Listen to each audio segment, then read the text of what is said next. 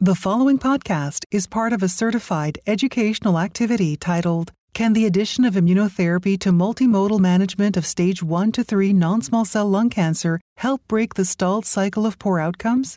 Access the entire activity and complete the post test at peerview.com forward slash CRA 860. Downloadable slides and practice aids are also available. Hello, everyone. My name is Jonathan Spicer. It's my pleasure to be here with uh, Dr. Nasser Altorki talking to you uh, about uh, whether the addition of immunotherapy to multimodal management of stage one to three non-small cell lung cancer can help break the stalled cycle of poor outcomes. Uh, so it really is a privilege today to, to be in Dr. Altorki's company from Weill Cornell uh, Medical College in New York and I'm joining you here from uh, Montreal, Quebec. I think if um, if we've learned anything from the last 30 plus years of, of uh, care in this area, is that the best outcomes are achieved uh, via multimodality approach. Um, but what has been uh, striking is the rapid number of changes and new data emerging in the last five years and uh, these have really been thanks to uh, novel therapeutics that have proven their value in the metastatic stage, now being applied to resectable stages of disease. Um, and so immunotherapy has been uh, is becoming a pillar of treatment in uh, in operable lung cancer, which is obviously very exciting, and we all have a tremendous amount of hope about how it could uh, positively impact our patients. So, uh, to structure the discussion today, I'll be focusing uh, on the role of neoadjuvant immunotherapy, and Dr. Altorki will uh, discuss uh, the recent IMpower 010 results, uh, focusing on adjuvant uh, immunotherapy. We'll then go on to do some case discussions to try and illustrate what have emerged as many of the questions pe- people have in, about how to manage these patients. So, uh, starting with uh, neoadjuvant immunotherapy, conceptually, uh, although it's not a commonly employed uh, approach either in North America or Europe or many places around the world, um, there are some strategic advantages to neoadjuvant therapy. Uh, knowing that most of our patients who do recur will recur with metastatic disease, the idea of addressing that metastatic disease with um, early application systemic therapy is attractive immunotherapy has um, the uh, benefit of inducing a T cell response that is targeted against the new antigens present in the tumor and with the tumor in situ during the application of immunotherapy, at least theoretically, there's a, perhaps a greater opportunity to uh, generate these T cell specific responses. There is data, although it's not prospective or comparative, but there is data to indicate that new neoadjuvant therapy may be better tolerated than it is in the adjuvant setting. There are issues of attrition and stage appropriate patients not making it to uh, adjuvant therapy even when indicated, and we've, we've all known this for a long time. Um, and then there's all of the translational and scientific benefits of a neoadjuvant regimen, uh, which are uh, unparalleled really in terms of accessing pre and post uh, um, treated tissues and trying to determine predictors of response. So, for all those reasons, I think there's a lot of enthusiasm uh, about this approach. Now, uh, that being said, there are certainly some concerns, and I think surgeons are amongst the most concerned because we truly um, look after the highest risk portion of the patient's trajectory um, with with the uh, their uh, operative intervention, um, and we don't want to compromise that any further or increase risk uh, to our patients. When we also know that that's uh, what contributes the greatest uh, portion to the possibility of cure.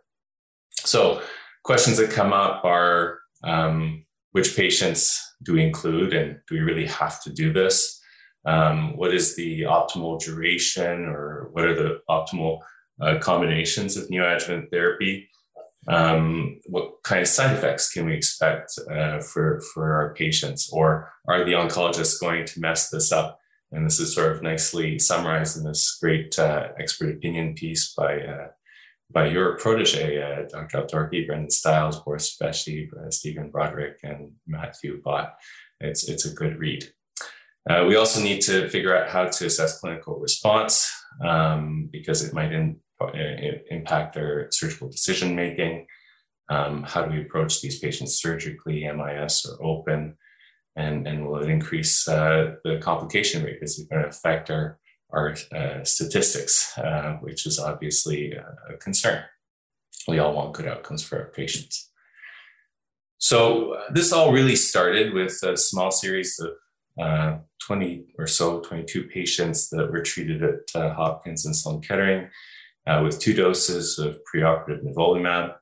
And uh, right away, uh, even if this was a small trial, I think everyone was struck by the very impressive pathological response uh, data that emerged from that trial. And it really ushered in a whole host of new trials, and there's dozens more that are going to be reporting in the coming years uh, investigating different regimens, different doses, different approaches.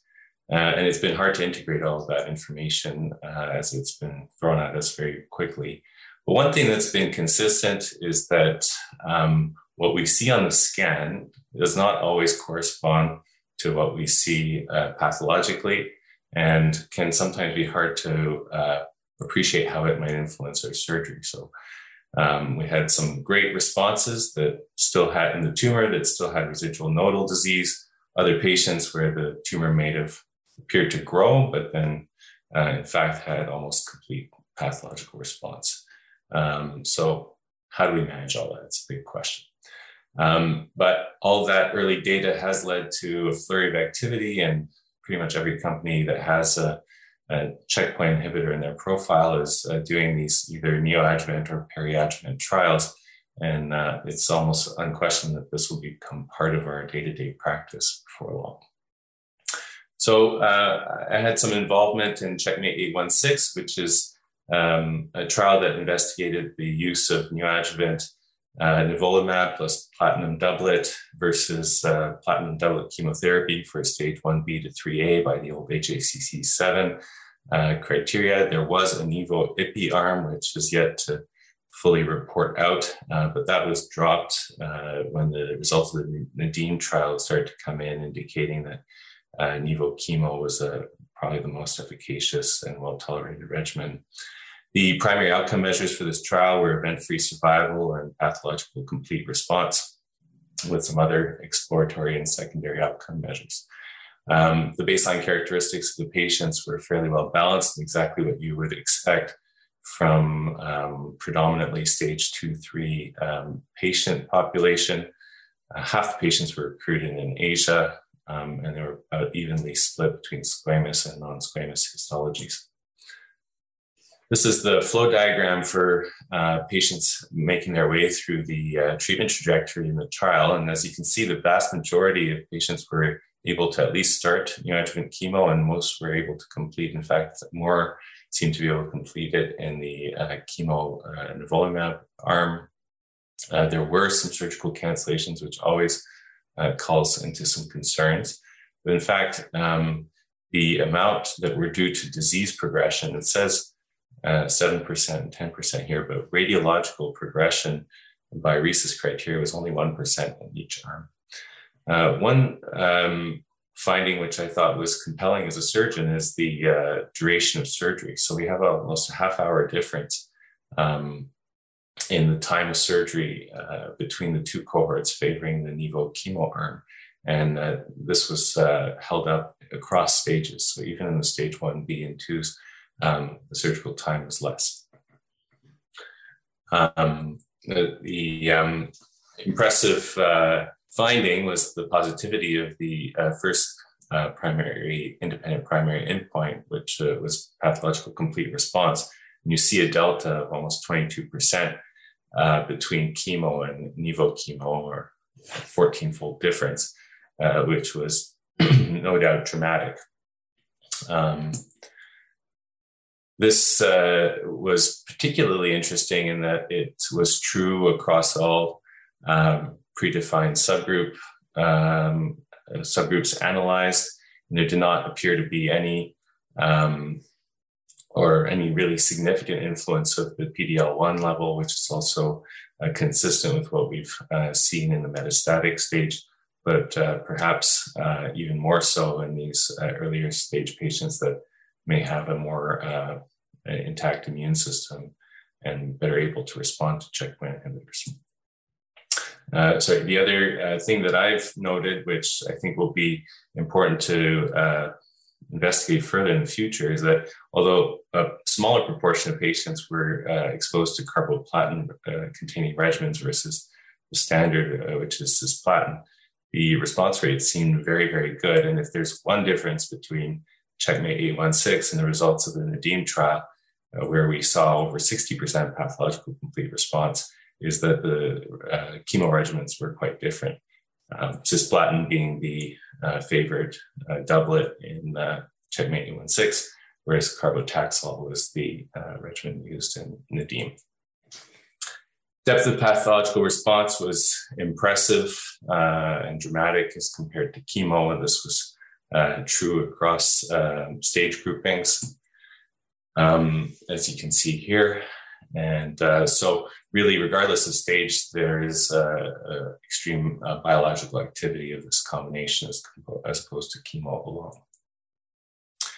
Um, when one looks at the adverse event summary uh, from the neoadjuvant portion of the trial, there were really uh, no signals to indicate that there was increased um, um, adverse events in the Nivo chemo group, which is unusual when you add a, an extra anti cancer agent. So that was very reassuring.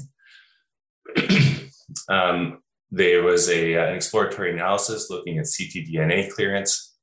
And this provides us with some hope that it could be a useful biomarker to uh, predict uh, the, the, occurrence of PCR. Further studies will have to be done uh, to, uh, to determine that more clearly. From a surgical standpoint, I think it was exciting to see that this neoadjuvant regimen could uh, reduce the amount of, uh, of um, thoracotomies required, particularly in the stage 3A patients where um, this is, uh, you know, more more surgeons may be approaching these open, especially in a multi-center trial that's conduct, conducted over 150 sites. You have to remember that these surgeons were perhaps seeing this regimen for the first and only time in their career if they only recruited one or two patients. So you can understand why a lot of them might have approached these uh, patients by an open uh, surgical uh, technique. Um, the conversion rate was almost reduced by half uh, by the application of Nivo chemo, which I think is also quite telling. To me, this is, uh, from a surgical standpoint, one of the most impressive and important findings. We have 20% uh, more patients in the stage 3A uh, cohort that are able to have their resection done via a lobectomy.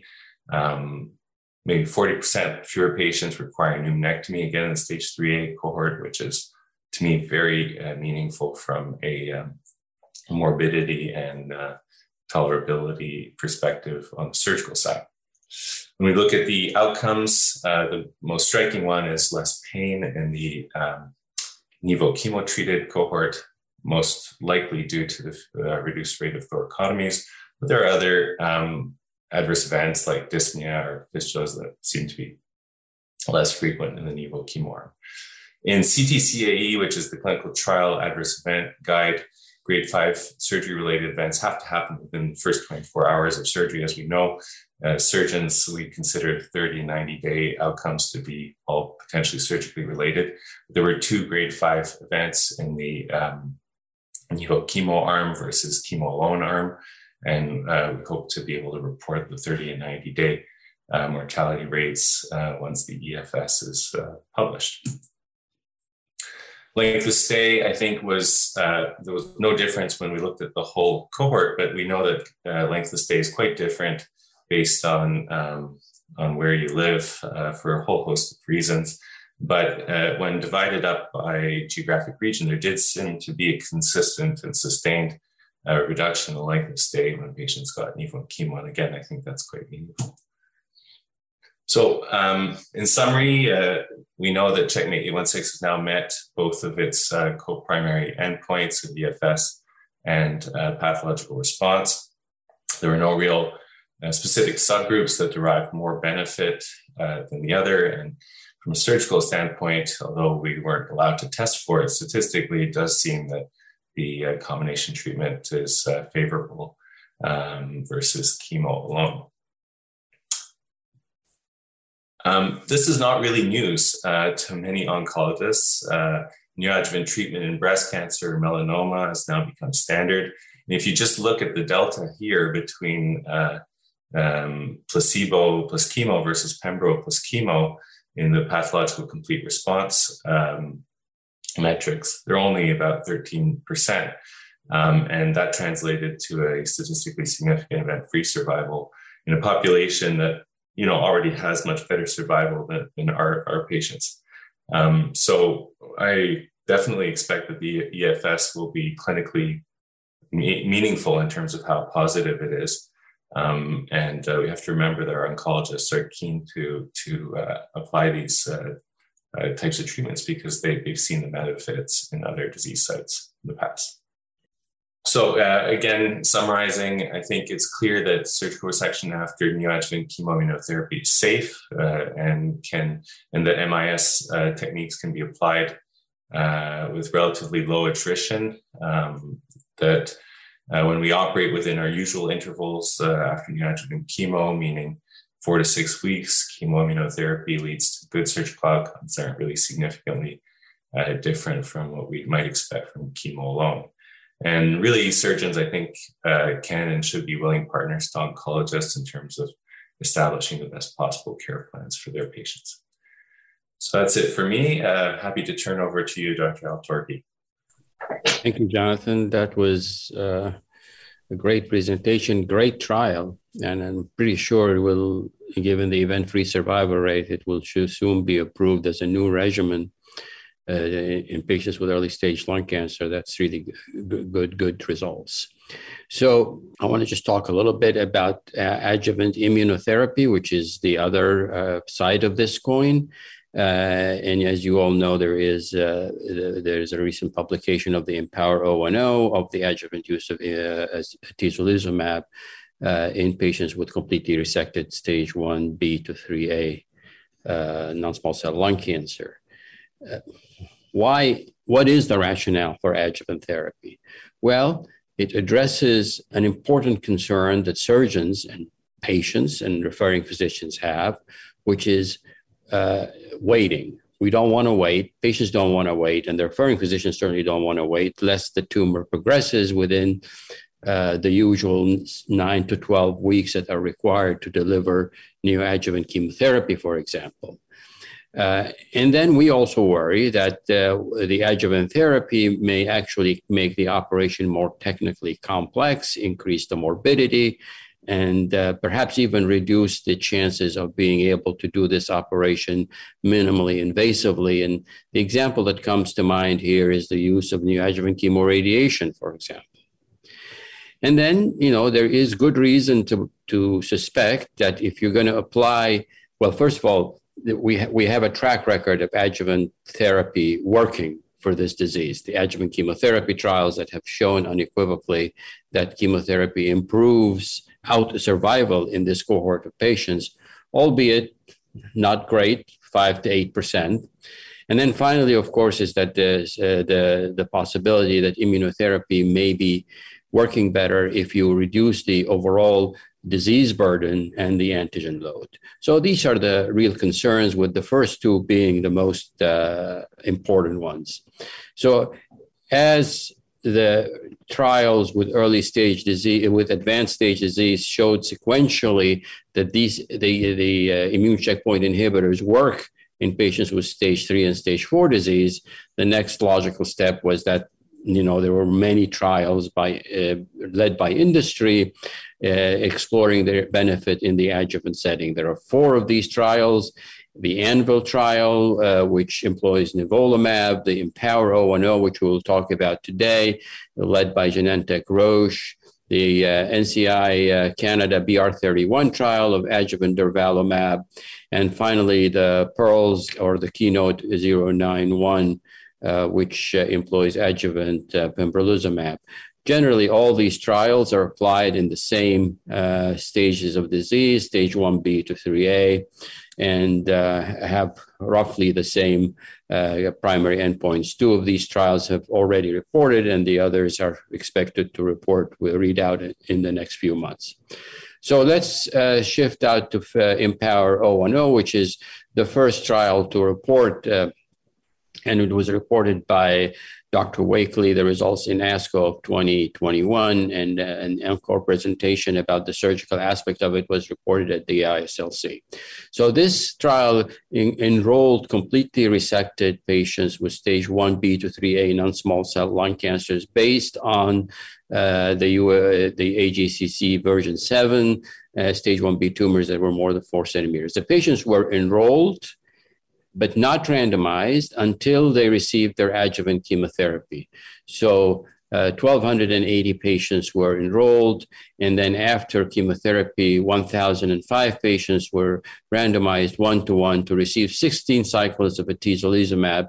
Uh, or best supportive care, which is basically observation. Patients were followed for survival.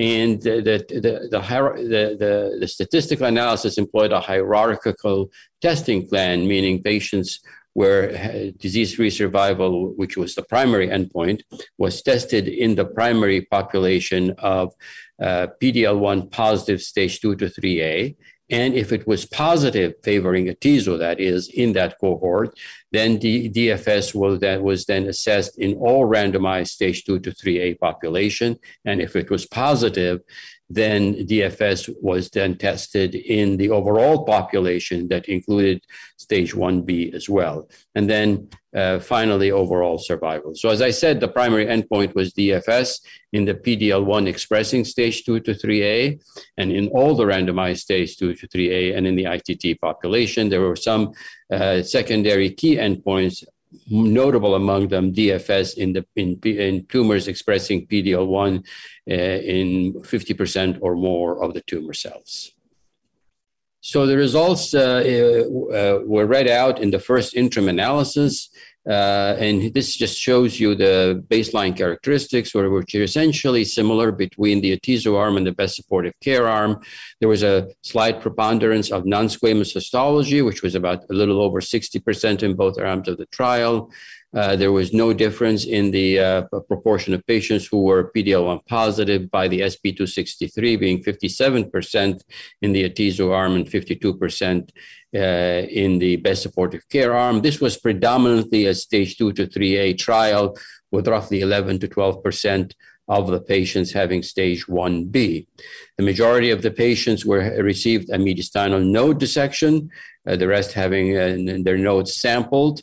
Uh, again, the majority had positive nodal disease. Lobectomy was the most frequently uh, done operation, done in 77 and 78% of the patients, and pneumonectomy was performed in a proportion that is common in these global trials. And then of course, we, we mentioned that patients received uh, up to four cycles of chemotherapy. The most common uh, uh, combination doublet was the cisplatin vinorelbine followed by the cisplatin pemetrexed combination. The results, uh, the DFS results in the primary population of PDL1 expressing stage 2 to 3A were presented by Dr. Wakelee, as I said, in, the, in ASCO 2021. And on the left side and the left uh, uh Kaplan-Meier here, you see that the survival favored the atezo arm, uh, which was 60% in the atezo arm versus 48% in the atezo, in the best supportive care arm. The median disease-free survival was not reached after atezo and was 35 months after best in the best supportive care arm was a hazard ratio of 0.66 and a p-value of 0.004. When you looked at the uh, all randomized stage 2 to 3A patients, again, survival was, DFS was significantly higher in the atezo arm. The median DFS was 42 months in the atezo arm versus 35 months in the best supportive care arm. The, the hazard ratio was 0.79 and the p-value was 0.02. In the overall population, which is the graph on the far right, uh, there was uh, an indication that the atezo arm fared better, although the statistical significance boundary was not crossed at the first interim analysis. So the, the uh, DFS in the ITT population continues to be followed until the final uh, DFS. This is a forest plot that sh- which is an exploratory analysis that shows the, uh, the DFS uh, in the population of patients that were stage 2 to 3A that expressed PD-L1. And here, basically, the take-home message, this is an unplanned exploratory analysis, and the, the take-home message is that uh, in the left side of the, uh, to the left of the line is favoring atezo. So uh, atezo was beneficial across all key demographic and clinical characteristics. Uh, it's important to note here that at the time that these adjuvant trials were set up, patients with EGFR mutations and ALK rearrangements were included. And even though it seems like uh, the hazard ratio here is to the left of the line in the EGFR uh, population specifically, the numbers are way too small. And generally speaking, these patients are no longer um, treated by uh, immune checkpoint inhibition. This is another, the, the same exploratory analysis, but now applied to all randomized patients with stage 2 to 3A. And again, it shows that the atezo uh, improved DFS across all key demographic and clinical characteristics. Importantly, here within the within the outlined box, you can see that the benefit was restricted to patients who had PD-L1 expressed in 50% or more, or any PD-L1 expression. I will draw your attention that in the uh, that the that the DFS in, in patients with 50% or more expression of PD-L1, that's a key secondary endpoint. And if you look at this uh, hazard ratio, it's 0.43, which equ- which equates to um, I suppose to be a 57% reduction in the hazard of, of death. These are the data that I just showed you with regarding to PD-L1 expression and DFS, just shown graphically here in the top Three panels are the DFS in patients, including those that have EGFR uh, mutations and ALK rearrangements. And again, you can see that in each one of these arms, uh, DFS was significantly higher, uh, better than the best supportive care arm, certainly in the whole target population uh, of uh, uh, that express PD, any PDL1, and certainly in the key secondary endpoint of PDL1 more than 50%. This the PDL1 expression between 1 and 49% was not a pre-specified endpoint, so it's sort of hard to uh, draw any meaningful conclusions. But you can see that the DFS was still better in those patients and was numerically higher when we excluded patients who had had EGFR mutations or ALK rearrangements. So, in general, across all levels of PD-L1 expression, there seems to be a beneficial effect across the board here. We then looked at, uh, and this is some of the data that was presented at the ISLC meeting, the impact of uh, prior therapy on, on DFS in the target population expressing PDL1 in 1% or more, which is the stage 2 to 3A patients. And uh, again, I remind you that uh, to the left of the line favors atezo. So in general, across all treatment types, all surgical treatments, all types of chemotherapy, there is generally favored, uh, DFS was generally better after atezo. There was some discussion about whether or not patients with pneumonectomy should uh, benefited or patients who received cisgem had a benefit or not. And I think it's important to keep in mind that these are exploratory analyses, not for which the trial was not really powered, and therefore uh, the, hard conclusions cannot be drawn based on these small numbers. There was also an exploratory analysis looking at circulating t- tumor DNA positivity and how it uh, was cleared. And here, uh, these graphs show that uh, circulating tumor DNA was an important prognostic sign, both in the atezo arm and in the best supportive care arm. So if you look here, the two blue lines are the represent the atezo arm, and here is survival with atezo in patients who cleared their uh, circulating tumor DNA versus those that did not, and that was statistically significant. In the best supportive care arm, as you would expect, patients who had residual uh, positive circulating tumor DNA uh, did worse than those that uh, that were negative. In a direct comparison, median disease-free survival was better uh, if if if the DNA was cleared, which is these two curves here. So if you cleared your circulating tumor DNA, you still did better with a atezo than without, and uh, you still did better with a atezo than without if you had residual circulating tumor DNA.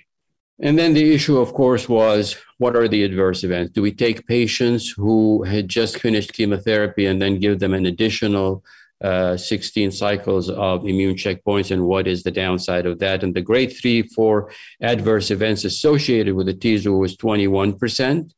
About half of those were considered to be treatment related.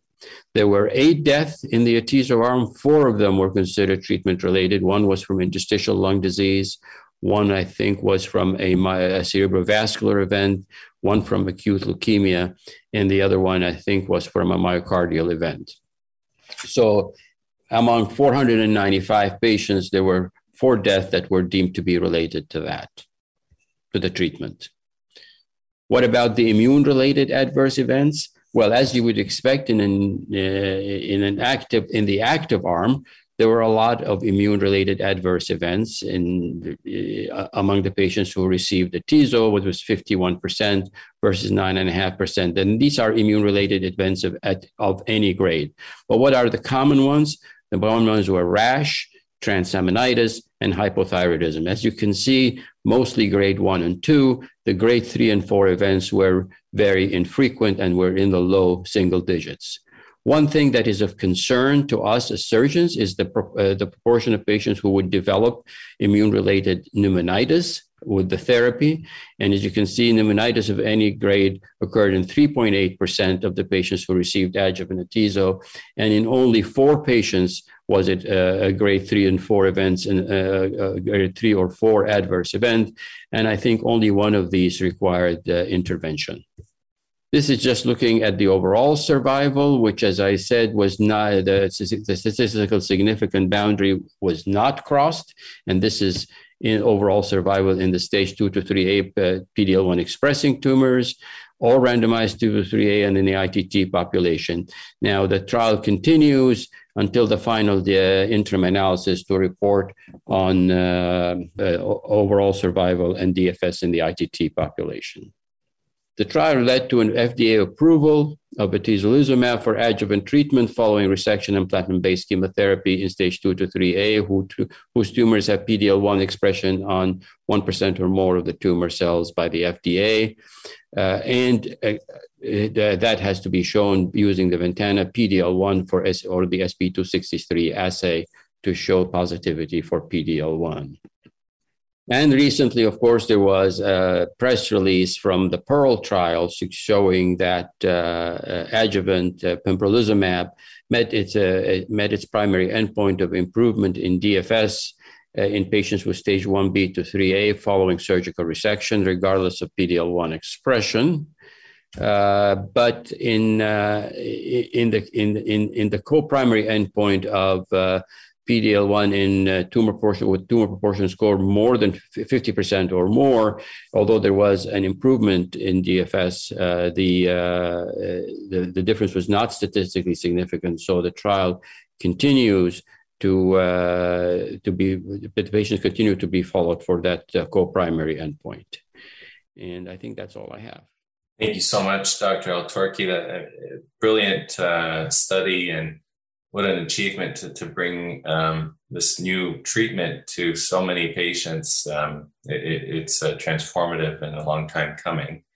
Um, so we've reserved the last uh, 20 minutes or so of this um, of this presentation uh, to go through some cases in uh, hopes that we could address some of the questions that have come through um, from uh, different, different registrants and uh, folks we speak to on a regular basis about about managing immunotherapy in the perioperative uh, setting. So, um, Dr. Altorki, I'll, I'll, present this is a case I've yet to operate, um, and I'm curious to, to have your, your insights. He's a 71 year old patient who um, is an ex smoker with 50 pack year history of smoking. He presented at the time with ECOG zero. He had a bronchial biopsy showing a uh, squamous cell carcinoma that was uh, PD-L1 90% clinically staged him as a T3N0. He had good lung function. Quantitative VQ showed that uh, his left lung was contributing uh, 35% function. So, my questions to you would be how would you manage this patient in, in your practice? We can see that it's a very PET avid lesion here in the hilum with encroachment of the proximal uh, left main PA. Would you favor a neoadjuvant approach, surgery first? Would you need more information? How, how would you uh, approach this situation? Yeah, so I, so I, I think this is a case in you know in which the given the proximity and the abutment of the tumor on the on the on the PA uh, so proximally, is uh, the patient would be a, you know, likely to be uh, to have a pneumonectomy in order to get it out if I would do surgery 1st Now mm-hmm. you may be able to do something fancy like an PA angioplasty or a sleeve, uh, but still, I mean, there will be a chance of a pneumonectomy going in.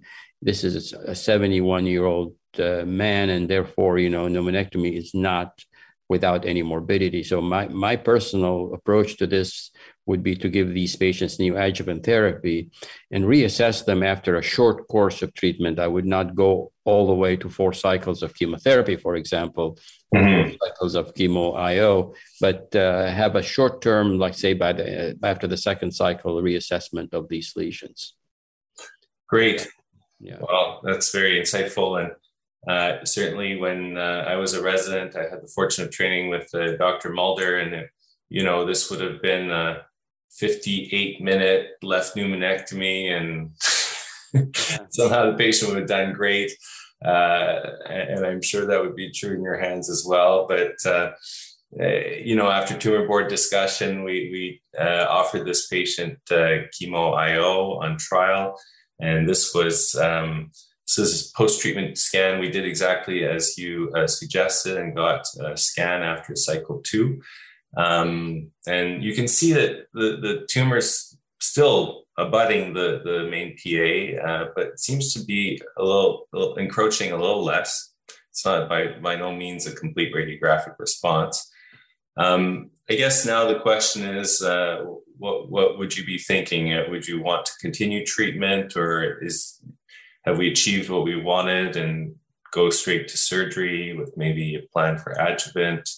Or would you still maybe even consider non surgical therapy? A patient's doing well. Um, what do you yeah. think? Well, uh, I think the plan was to give him four cycles of chemo. Uh, uh was it chemo or chemo IO? Oh, you gave him chemo IO. Yes, yeah. So the plan was four cycles, and uh, I think it's working. So I'd stick with the plan. well, yeah, I agree, and and that you know I think one of the things that comes out from any of the trial data in the chemo IO space is that you don't really know what this is, right? This could just be fibrosis, and and it's it's so it makes we're, we're in such a tough position now as to how to make intraoperative judgments about this. Yeah. Um, well, so that's what I did. I said, let's continue. And I like to see them uh, either after their second or third cycle so I can chat a bit about how they're progressing or hopefully responding um, and discuss the surgical plan in more detail. Um, and so I, I, I, booked this patient for surgery. And then um, I think a week later or a little less, I got a call from the oncologist saying, uh, slow down, cowboy. I don't think you saw the whole scan. And indeed, I hadn't. And I this was an error on my part. I missed uh, this lesion down here, and there's another one sort of next to it. Um, so, what, what, what, do you think about this, uh, Dr. Altorki? Uh, well, how would you reevaluate in light of this? You know, I, it, it, was this PET active? Well, we didn't. This was the post cycle two CT. It wasn't a yeah. So we don't we didn't have that information at the time. Well, you know, it, I don't know. It would seem sort of odd to have for him to have just a solitary uh, lesion in the right lower lobe like that, or maybe one next to the other like that. Mm-hmm. I mean, my experience is that with IO, sometimes you get granulomatous responses within uh, other areas of the lung. So, if I was not going to operate on this guy because of this, I would certainly make an attempt to have a needle biopsy or some documentation of metastatic disease. Yeah, fair. Fair enough. Um, I mean, we talked about it, uh, kind of shared your your thinking that it's a bit of a weird pattern of pro- progression, even though it's not impossible. Um, and so we decided just to continue treatment for to, to complete the full course of chemo IO because that would be what you'd sort of do in a metastatic setting. Um, and although we don't routinely get PETs, this was um, off protocol. We we decided to get a PET post um, post cycle four, and uh, this is what it looked like. You can see that the lesion itself is still uh, very avid, but that area completely resolved with uh, no no lesion to be seen on CT. So evidently something inflammatory. So I think the collaboration between the two uh, teams was really essential. Um, I'm curious to know about what your uh, restaging policies. I, I, get a lot of questions about, you know, is imaging sufficient, or should we be doing invasive mediastinal staging after induction treatment? Um, what, what, what are your thoughts on that? Well, I mean, you know, it's. Uh, I, think in, a, in in somebody like this, who in 71 or 72 years old, with a reasonable probability of having a pneumonectomy, I would probably uh, uh, have mediastinal staging done at the time of the planned operation. My suspicion, though, that in the absence of PET activity within the mediastinum, my, that he will have no evidence of mediastinal nodal spread. Yeah, fair enough. Yeah, the other thing, you know, and I think there is something that of a controversial position, which is uh, you know, what happens if you have residual N2 disease? Well, if to my, to my mind, if you have residual N2 disease and you have a lobectomy done and an R0 resection done, that's all well and good. I mean, you know, uh, it becomes problematic if you have residual N2 disease and a pneumonectomy, mm-hmm. uh, but that's another discussion. Yeah, that's fair and uh, that's my attitude as well. I, I, don't, I don't personally get uh, invasive mediastinal staging after uh, induction if the initial one was was uh, negative or the imaging continues to look like resectable disease, especially as you say, especially if it's only going to be a lobectomy. But it is a continued matter of debate. Um, so uh, on to the next case. This is uh, Another patient, a 69 year old woman, 30 pack year, ECOG zero, very fit, no comorbidities.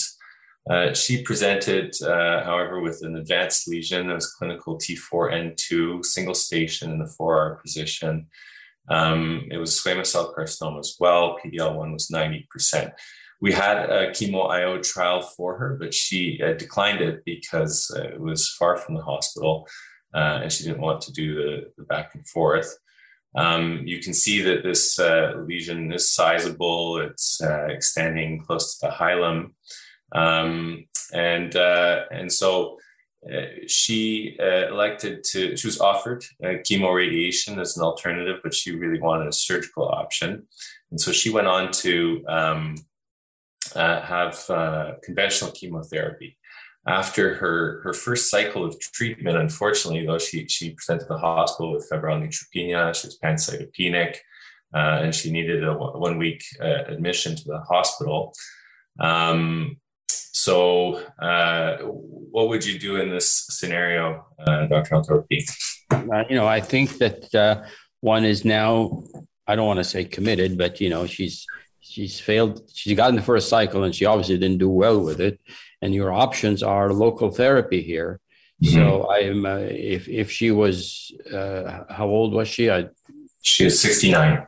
Yeah, so I'd say she's a young uh, sixty nine year old. I would probably operate on her and and and, and take this out and and hope that I can give her adjuvant therapy, uh, adjuvant IO at least. Right.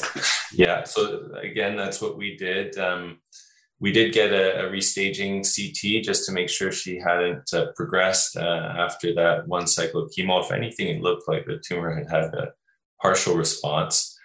Um, and uh, and we went on to, to surgery. Though we, she had fortunately enlisted in our rehabilitation program from the initial visit, and she continued on that for about three weeks after her discharge from the admission for febrile neutropenia. And I think it helped her get back uh, to as close to her baseline as possible, though she was a bit beat up by the whole experience. Um, we were able to do this by VATS lobectomy, uh, it or by lobectomy rather. Um, the uh, tumor was invading along the superior pulmonary vein and pericardium. We had to do an intrapericardial revision of the vein. Um, but she, the surgery was done by VATS and she was discharged on post-op day two. uh, you know, it's embarrassing for me to to show this stuff, but anyways, it's it's reality. Uh, her um, her post-op path was YPT4 and 2, and unfortunately, she had an R1 resection. I was surprised uh, because the bronchus seemed clean, but there was extensive LVI, and so the bronchial margin was uh, microscopically positive, and we had a close margin on the pericardium. She goes well after surgery, so now we get into this discussion. Patient has sort of failed chemo, had a near-death experience with it in the pre-op setting. Um, what do we do with her now uh, that she's back at baseline in terms of managing her adjuvant care? Yeah, so you know, number one, you know, I, I would not have expected her to have a positive bronchial margin based on the imaging that you just showed, but I guess it's possible that everything is possible. I think, you know, it's it's a very unfortunate case because she is now outside of the evidence based uh, data that we have. It's important to know that uh, the adjuvant IO is uh, from IMpower 010 is in patients who are completely resected. So by definition, had R0 resection, uh, which she does not she does not meet that, and then had up to four cycles of adjuvant chemotherapy. She does not meet that, and then they can get adjuvant atezo. Mm-hmm. So, it, if you know, based on on the data, she would not be a candidate for adjuvant IO. But she's obviously has, on the other hand, no other options. as you know, the LUNG-ART study showed that there was, you know, well, the LUNG-ART was actually in, in, in completely resected patients as well. So she does have a positive margin. I don't know. She has PD, that tumor expressed PD-L1 in 90% of its tumor cells. Yeah, yeah. So that I mean, it have to be a discussion with the patient about whether or not she'd be willing to get the uh, treatment outside of a clinical trial. Yeah, I don't know of a clinical trial that addresses this specific situation. Yeah, well, it's it's one of the reasons why I wanted to present it because it was it, it's um, a difficult uh, scenario, right? You kind of want her to get IO. You have every reason to believe that she would benefit from it. Um, I think R1 on a bronchial margin is probably one of the last uh, indications for uh, adjuvant uh, radiation or you know any microscopically positive margin. So that's what we recommended to her. And um, at, in Canada, anyways, we don't have access to adjuvant IO yet, but uh, I would hope that, that well, some yeah. trial will offer this. Yeah, so so would she be a candidate for adjuvant Durva after that in Canada? Uh, that's an interesting question. Uh, we didn't explore that, but she'd be just, yeah, well, that's an interesting point.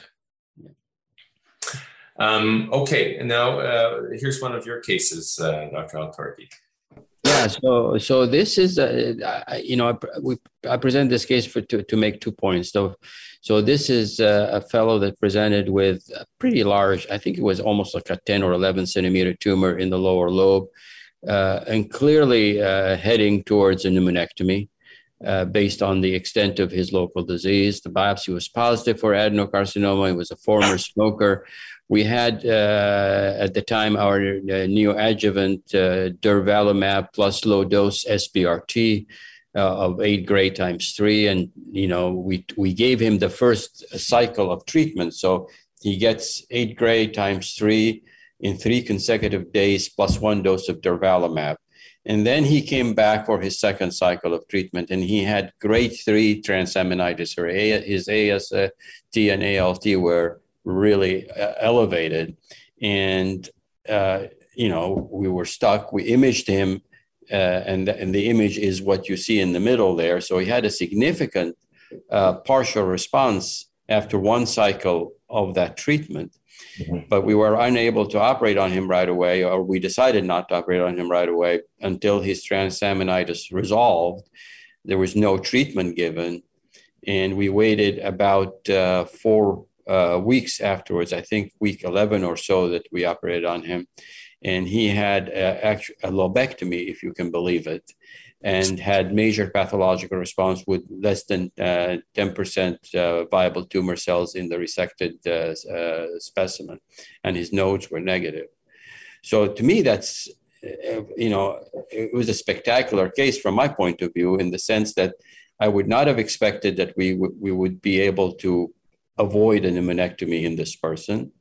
And then the issue of transaminitis, which, as I uh, you know showed earlier, is pretty common, and it's often uh, transaminitis and not hepatitis, meaning they're not. He wasn't clinically sick. So mm-hmm. these are the, the, the, two issues, and I don't know. I mean, I, I I suspect if he if you were have you would have seen him, you would have given him neoadjuvant therapy rather than operate on him right away. Yeah, for sure. In our practice, that that's what we would have advocated. Uh, I, I like the idea of uh, a chemo sparing regimen like this um, that, that, you you've published in your trial. Have you noticed any issues around bronchial stump uh, healing? You know, there is some data around the use of preoperative radiation, especially for um, hilar uh, lesions. Is, is this something you've, you've encountered? Not really, Jonathan. You know, this is um, uh, uh, you know this is really low dose. It's eight gray right. Three, which is equivalent to about twenty four biologically effective dose. So much less. It wouldn't even. It would not ablate the tumor, let alone cause any uh, problems with healing. Yeah, so it's really uh, inducing, sort of assisting the uh, the uh, immune response. Really. Yeah of an immune adjuvant. Let, let, me let me ask you in in the chemo IO setting, you, when if you guys have like uh, things like transaminitis or any other immune related adverse events, who manages that? Do you manage that? Does the oncologist manage that? Whether it's pre or post in the adjuvant set, in the postoperative setting?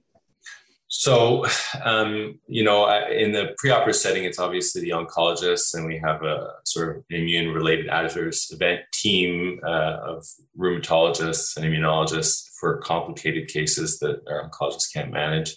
I think in the peri post and post operative and surveillance portion of the treatment, I think for the surgeons, it's more a matter of awareness and detecting things that might be subclinical. I had one patient who got ipi-nivo, had a path complete response. And I saw him three months after surgery.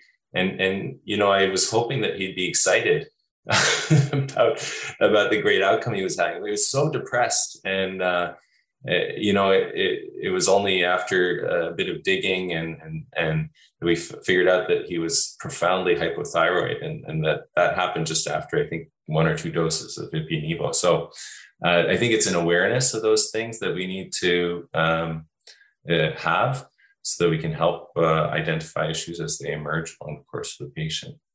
Uh, you you're, you're, absolutely right. The other thing that we need to be aware of is the chances of uh, immune related adrenal insufficiency in the immediate postoperative people because uh, a period, as you know, this can be sort of like uh, not exactly something that comes to mind right away, and, and may, you may run into issues of hypotension and the like. Well, it's very uh, fortuitous of you to mention that because uh, we have a case about a very one such scenario. Um, so, if you don't mind, we'll go on to the, yeah. the last case. Sure. Uh, so, this is a 40 year old gentleman um, with uh, who presented with ECOG one. He was a heavy smoker. Um, as you can see, this is a, a very large tumor. Um, we staged it as a T4N0 after CT, PET, and EBUS. It was a non-small cell lung cancer not otherwise specified. There was uh, no mutations on a 52 gene panel, also had a high PDL1. Um, and uh, there was almost complete occlusion of the SVC. Uh, the tumor was uh, abutting the first, second, third, fourth ribs, um, extending to the innominate vein and innominate artery or at least abutting it. Uh, his FEV1 was 57%, the LCO was 54%, so a little bit borderline. Um, he had some facial swelling and right shoulder pain. So, you know, very locally advanced disease. You can see that the tumor is uh, almost uh, closing in on that bronchus and, and the first branches of the pulmonary artery. Um, we discussed him at our tumor board and felt that his um, his uh, radiation fields would have been very extensive uh, for a curative chemo RADS plan. Um, and uh, in order to get access to chemo IO, we deemed him unresectable and sort of uh, treated him as metastatic.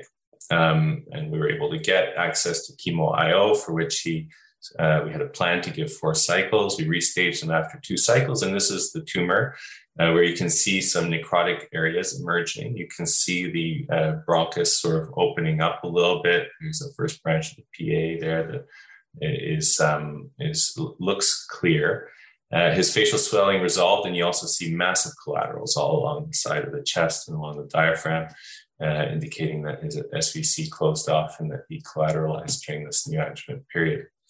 Uh, these are the uh, images uh, along the innominate uh, artery and chest wall. So um, we continued on uh, with uh, four cycles of uh, chemo IO, and there was an issue with surgical timing. The patient lived quite far from our treatment center. Um, and just for convenience, we gave one more cycle of IO monotherapy to get the right plan. Uh, we uh, approached him with a right sternothoracotomy. It was an extremely bloody uh, opening um, due to the SVC syndrome, but we were able, able to get control ultimately. And uh, as we were dissecting, we were surprised that the parietal pleura was sort of clearing. I thought there'd be uh, rib involvement. Sent some frozen sections from that, and all was coming back negative. Um, I was expecting to have to do a bronchial sleeve, uh, but it was we were able to dissect right onto the upper lobe takeoff and cut it flush with a, a knife and sent the whole specimen off for um, uh, for frozen section. Surprisingly, the pathologist, I was shocked. The pathologist told us that the bronchial margin was negative. Um, our PA dissection was actually quite easy, approaching it from uh, intrapericardial. Um, at the end of all this, it was a YPT0, N0, and an eight centimeter uh, necrotic tumor bed. Um, so, Dr. Altorki, what, what, do you think about this? Um, how, how, do you approach patients post chemo IO uh, with the idea of the operation you offer them? Are you are you thinking you're basing it on the original scan? Will you tailor based on what you find intraoperative? I think one of the issues we're going to face moving forward is how do we tailor our surgery to to the unknown uh, response that might be happening pathologically? Yeah. So, well, number one, this is just a totally spectacular case. Uh, congratulations on getting it done. It's really a tough case, and and you know the fact that he had a complete path response is is is fantastic. Um, and I think in the end, you know, obviously he's better off with that thing out than, than in. Um, I've always based the operation on the original uh, image, mm-hmm. although I think that that pertains mainly to the era of new neoadjuvant chemotherapy or neoadjuvant chemoradiation. Uh, in, in, in this new phase, I'm not quite sure. I mean, I think we're all learning here, and uh, uh, the part of the problem is sometimes the response to chemo IO is is dense fibrotic response, mm-hmm. and it is very hard intraoperatively to make a decision about whether or not you're dealing with tumor uh, yeah. uh, or or not. And um, uh, you know sometimes that leads you to do more rather than less. But obviously, sure. from, from your trial results uh, you know, it seems like um, uh, less pneumonectomies were done in stage 3A. So that's not really a, ro- robust finding, but it's something to think about. Right, right, right. Yeah. Um, so, you know, the, the other thing is that this patient's postoperative course was not uh, smooth, you know, and, and you raised the issue of adrenal insufficiency. This guy developed pneumonia, rest failure. He was hypotensive, and although his sepsis improved, uh, his hypotension only resolved after we uh, gave him some steroids, uh, which is sort of compelling for adrenal insufficiency. And you wonder if the pre-op IO could have triggered that.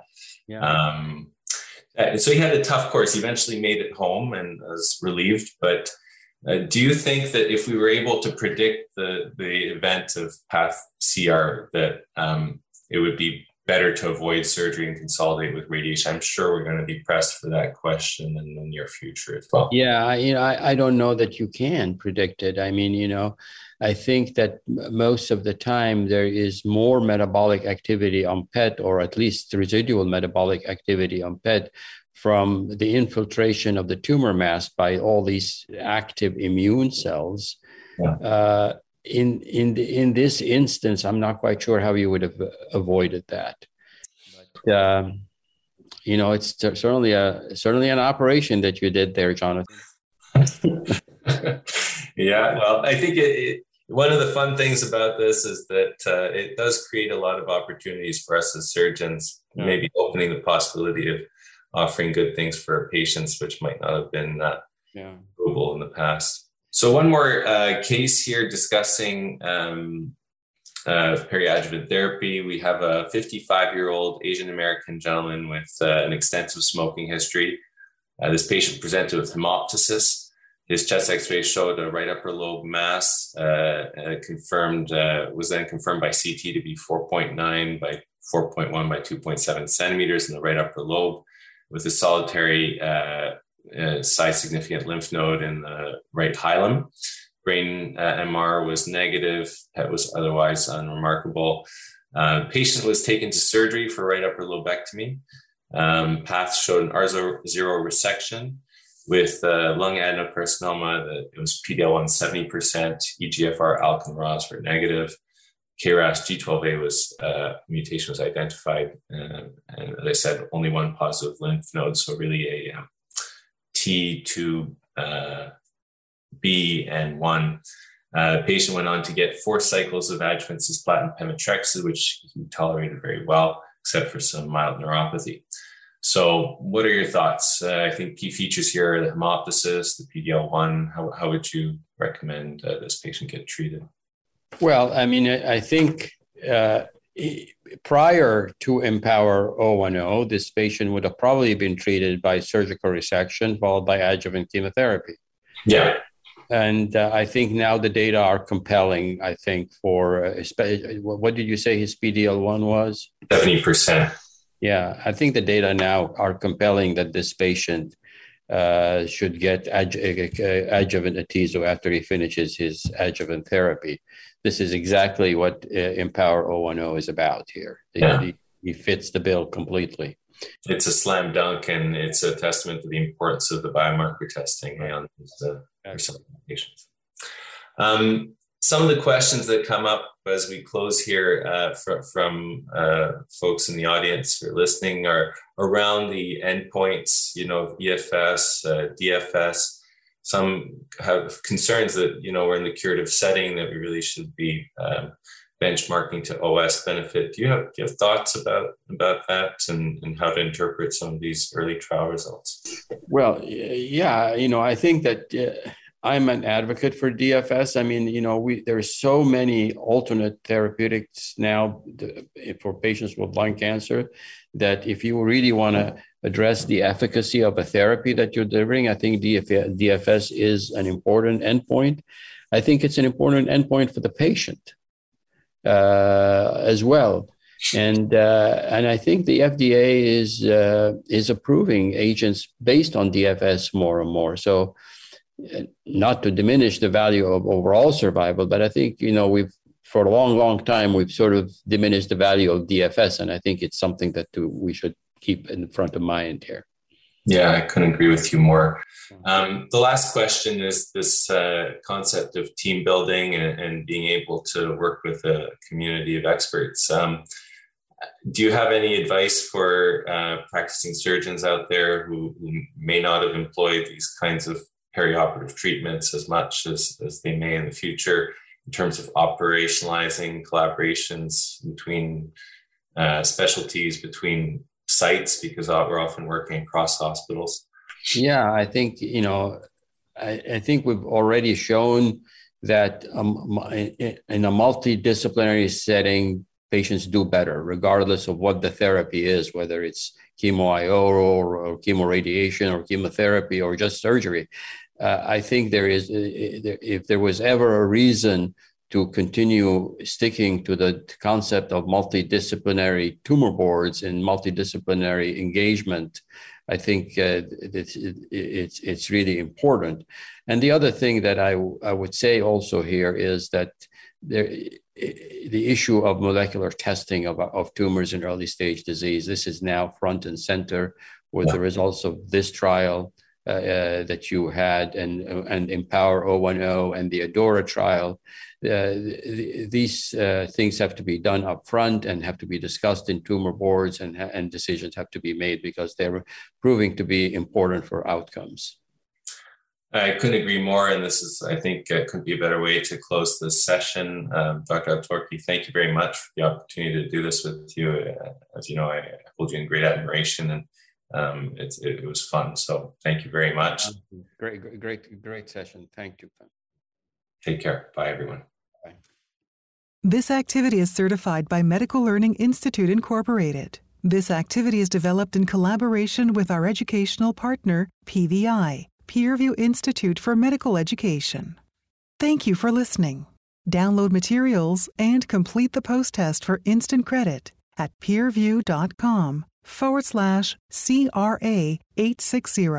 This activity is supported through educational grants from Bristol Myers Squibb, Genentech, a member of the Roche Group, and Merck & Company Incorporated.